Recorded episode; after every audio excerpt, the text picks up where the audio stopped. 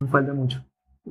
Y tú no te das cuenta hasta que tú ves esta montaña o esta pared frente a ti y tú dices, yo soy el mejor de Dominicana, pero comparado a nivel mundial, todavía no llego ni, ni, a los 10, ni a los 20, ni a los 30 eh, mejores. Hola, hola, gracias por estar con nosotros eh, una vez más acá en el canal. Bienvenidos a Detrás del Bar. Un gusto compartir con ustedes. Y hoy tengo a Andrés Mechisi, actual mejor sommelier de vinos españoles de República Dominicana. Andrés, bienvenido al canal. ¿Qué tiempo tienes en el área de los, de los vinos? Y por supuesto, ¿qué, ¿qué es lo que más te ha motivado a elegir ser sommelier? Bueno, muchísimas gracias por, por invitarme. Eh, si contamos desde que tuve mi primer trabajo hasta ahora, tengo cerca de nueve años o diez años ya en el, en el campo. Eh, empecé a estudiar sommelería porque mi papá era sommelier y fue el que me empezó a inculcar un poquito sobre el área. Eh, en el 2013 ya, ya pertenecía a la Asociación Dominicana de Sommelier. Okay. Y ya después de ahí empecé a trabajar en diferentes lugares dentro del mismo sector. ¿Qué, qué tiempo estuvo tu papá en, el, en, el, en, la sommelería? Mi papá empezó en el 2006. Fue una de las primeras, eh, cuando se fundó la Asociación Dominicana de Sommelier en el 2013. Okay. Él fue uno de los primeros que tuvo el, el, el diploma dentro de eso. ¿Qué, ¿Qué, fue lo que te inspiró, obviamente aparte de, de, la influencia que tuvo tu papá allí, qué fue lo que te inspiró a iniciarte como sommelier y qué es lo que más disfrutas actualmente? Normalmente cuando uno está en el, en el colegio, cuando ya uno va a acabar el colegio, uno siempre tiene en la universidad como el, el enfoque hacia donde uno va. Si uno quiere ser médico, si uno quiere ser ingeniero o abogado. En mi caso yo no sabía realmente qué, qué quería estudiar o no tenía como que esa, esa iniciativa de algo que me gustara mi papá me invitaba mucho a, la, a, las catas o a las clases que él tomaba. Pero yo iba sin que siquiera me gustara el vino ni nada. Eh, hasta que un día yo me acuerdo que probé un vino. Mi papá estaba un miércoles libre, estaba tomando un, vino con mi mamá, le regalaron un vino, me acuerdo todavía. Era un Barolo, un Barolo de, de Serralunga de Alba. Y él me dice, mira Chicho, pruébate ese vino. Yo me acuerdo que yo agarré esa copa y no sé si ustedes han visto la película Ratatouille. Uh Cuando el ratoncito prueba el queso que se va en un viaje y tal. Yo probé, ya yo había probado vino, pero a mí no me gustaba. Okay. Yo probé el vino y yo me transporté y me quedaba con él escuchando por qué me gustaba tanto, por qué era, qué era lo que tenía. Y ya no era el que me decía de que ven, ven a, la, a, las clases. Era yo que le decía, papá, ¿cuándo es la próxima clase? Qué bien. Y una cosa llevó a la otra y bueno, me enamoré de, de, del vino en realidad. Era algo que tenía que, que me relacionaba mucho con mi papá y eso también me gustaba mucho. Y ya después, cuando me, me vine a dar cuenta, ya estaba dentro de la industria. Ok. El, eh, un año fuerte el año pasado, ¿cierto? Para sí, ti. Chévere.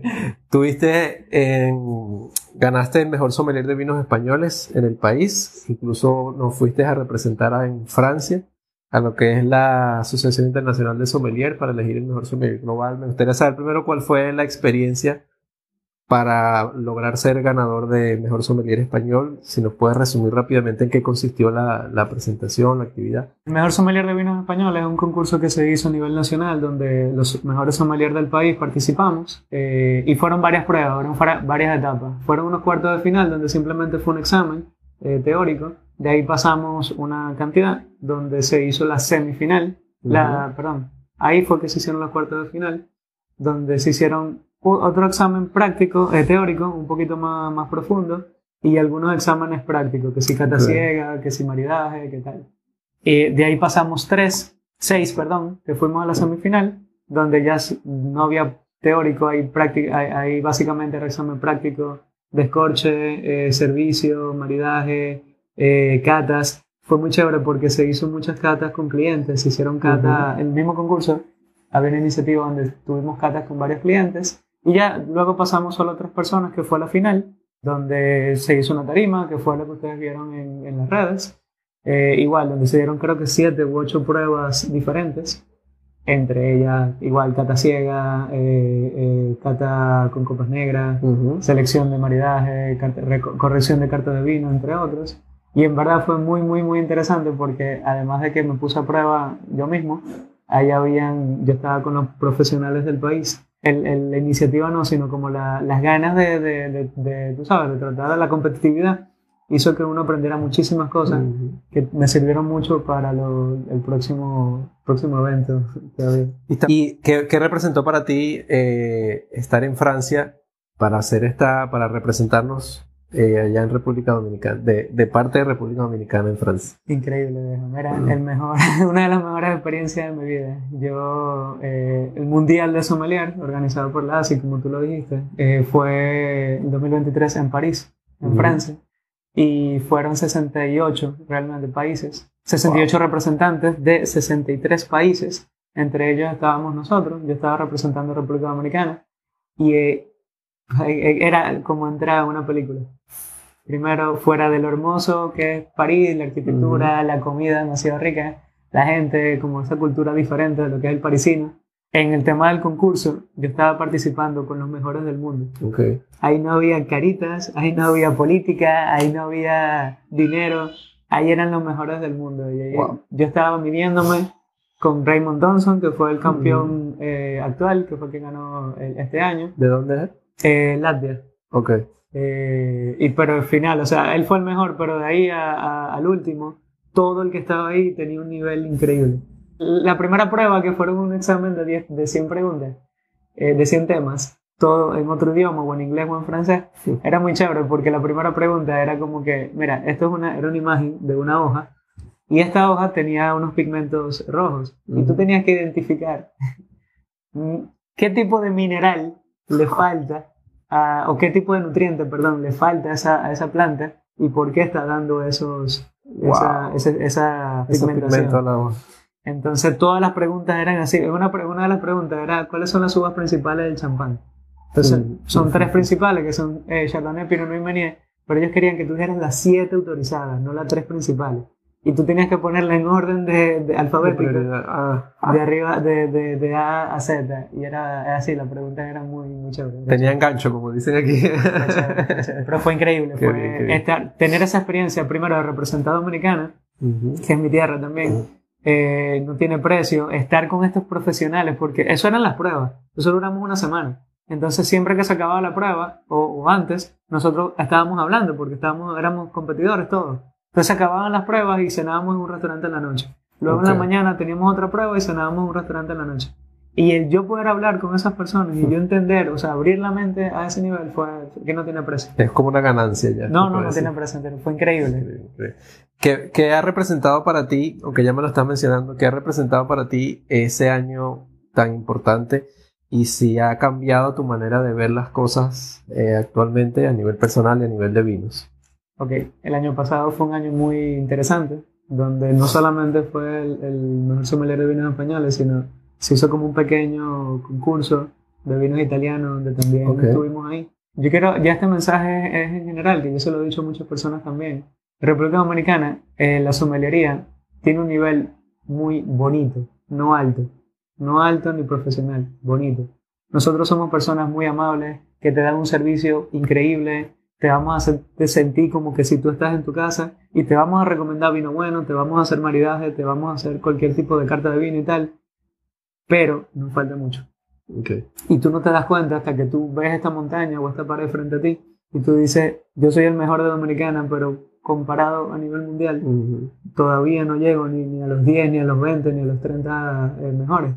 Entonces, eso es muy chévere, eso no es malo, al revés. Eso es muy bueno, ¿por qué? Porque sabemos a dónde ir, sabemos que todavía hay mucho camino, malo es si ya lo acabamos o si no queremos empezarlo, pero lo que hizo el año pasado fue abrirme los ojos. A que no porque aquí no se venda vino de Canadá, quiere decir que yo no sepa de vino de canadiense, ni porque aquí no se beba vino de Turquía o vino eh, suizo, no necesariamente tenga que saber de eso. Yo tengo que aprender de eso porque soy un profesional. Igual que ustedes en, el área de, de, la mixología, del tema de bartender, que tienen que saber mucho de todo en general. Así mismo es el tema de los americanos. De hecho, eso, eso que mencionas también está pasando en el área de la coctelería, sobre todo con las competencias internacionales. Eh, World Class y ese tipo de competencias pasa mucho que la persona que sale del país es la que se da cuenta de que cuánto nos falta cuando nos comparamos con otros. Pero yo creo que el, no debemos verlo eso como algo malo, sino como algo que nos permite comparar y ver que sí, nos falta, pero estamos en el camino de mejorarlo. Es una luz que te está diciendo dónde ir. Exacto. Porque es verdad que somos una isla y dentro de, de, esta isla nosotros somos los mejores y aquí nadie puede decirnos nada, pero cuando tú sales de la isla, que es el resto del mundo, ahí es donde tú te das cuenta. Y entonces es chévere. ¿Por qué? Porque si una isla tan pequeña y tan tropical y tan caribeña como nosotros puede llegar a un nivel de, de un país europeo productor de vino, eso es un hito gigante y ahí es donde tenemos que llegar. Claro. Es lo chévere, que tenemos ya el, el, el- ¿cómo se llama? El, el- faro, donde tenemos que ir, la luz que nos está indicando y simplemente, claro, muchísimo esfuerzo, pero hay que, hay que llegar allá. Y subir, subir el nivel poco a poco. Excelente. Eh, Andrés, cuéntanos qué nos, qué nos trajiste allí, ahora que estamos hablando de vinos. Se ve que tiene, tienes una botellita allí que está muy bonita, por cierto. Bueno, y sabe, sabe mejor, sabe mejor. Ok. Hoy vamos a probar, como estamos en vinos españoles, vamos a probar un Montebellón 5 meses, que es un vino de la zona de Ribera del Duero, de la denominación de origen. Eh, 100% tempranillo y es un vino joven, no porque tiene 5 meses, además que sí, claro, sino porque es un vino como más al estilo porte moderno. Estos vinos son esos pequeños o, o bastantes actualmente eh, productos que están saliendo al mercado como para un público o que está empezando a tomar o que quizás un vino de Ribera del Duero tradicional o un Rioja tradicional que es mucha madera, mucho cuerpo, mucha acidez, mucho tanino, Ujú. como que no, no le guste. Le Esto es tempranillo y es Ribera del Duero, o sea que tenemos tanino, tenemos alcohol y tenemos bastante, bastante de todo, de power, pero sigue teniendo ese toque de azúcar, Ok. sigue teniendo ese alcohol alto con, con básicamente eh, eh, alcohol polimerizado, que es un poquito más suavecito. Con más cuerpo también. Y es como más agradable. Ok. Sigue siendo potente, pero es más agradable. Ok, entonces vamos a descorchar el Montebellón. Hay gente que se preocupa con este sonido, y este sonido es normal. Este sonido como de madera es porque es una madera, obviamente, y va a sonar así porque está seca. No Ok. necesariamente es porque el vino esté dañado o, O porque estuvo esté mal podrido, almacenado además. eso. Al revés, si no suena, quizás porque el, mocho- el corcho está un poquito mojado o podrido o algo. Así que no se preocupen.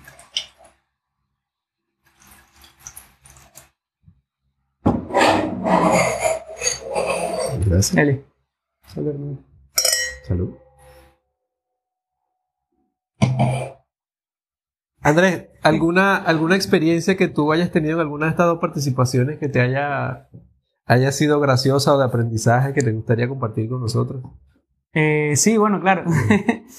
en, en París, en Francia, como eh, prácticamente fui solo a, a nivel de Dominicana, no pudieron acompañarme mis compañeros.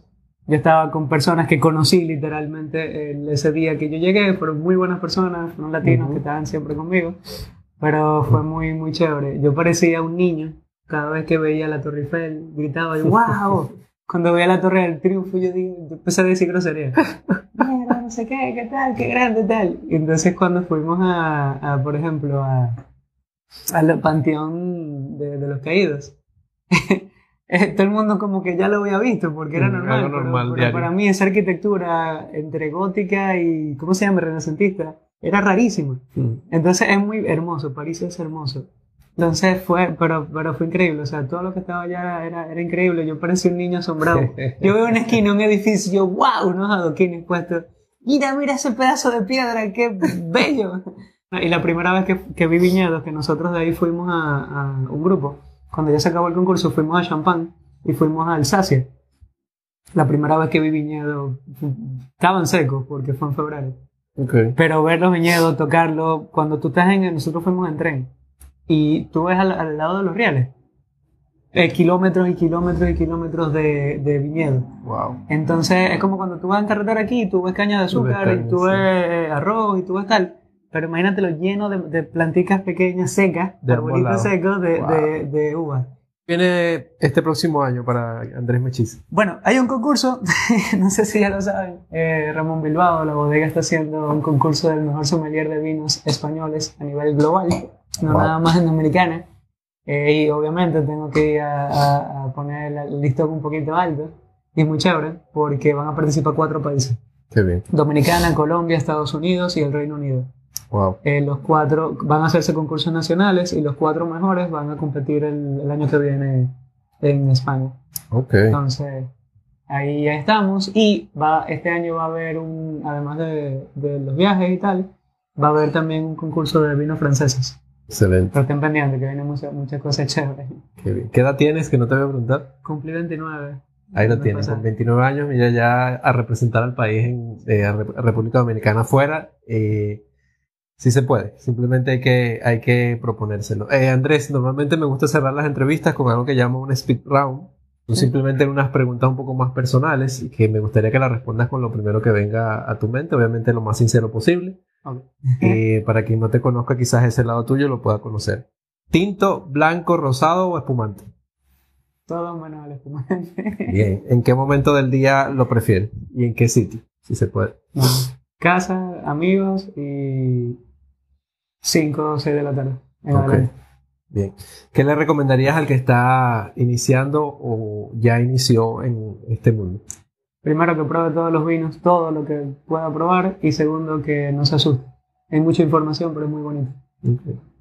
Lo, ideal es empezar eh, por dulce, lo ideal es empezar por tinto, empezar por blanco. ¿Qué es lo que más recomienda? Normalmente se empieza por algo dulzón, eh, en países que no son productores como Dominicana, pero yo siempre digo a las personas que prueben cualquier cosa. Y si te gusta uno que es popular o no es popular, no importa, sigue tomándolo, pero sigue probando. Y sigue mejorando el paladar cada, cada vez. Eh, ¿Tu opinión personal de Ocoa Bay, de los vinos de Ocoa? Concepto muy chévere, muy, muy bonito, hermoso. Es único aquí en Dominicana. Calidad todavía muy difícil. Pero no por culpa de ellos, sino por el tema del clima de Dominicana y muchas cosas. Muy chévere, muchos años va a ser algo muy, muy, muy interesante. ¿Qué uva trajeron ellos que no recuerdo de Ellos tienen la Colombar, la Fresh Colombar, que es una versión blanca, eh, y Tempranillo. Hasta donde yo sé estaban usando eso. No sé qué tienen ahora. Excelente, Andrés. Muchas gracias. Y que siga, que siga adelante con ese trabajo que estás haciendo.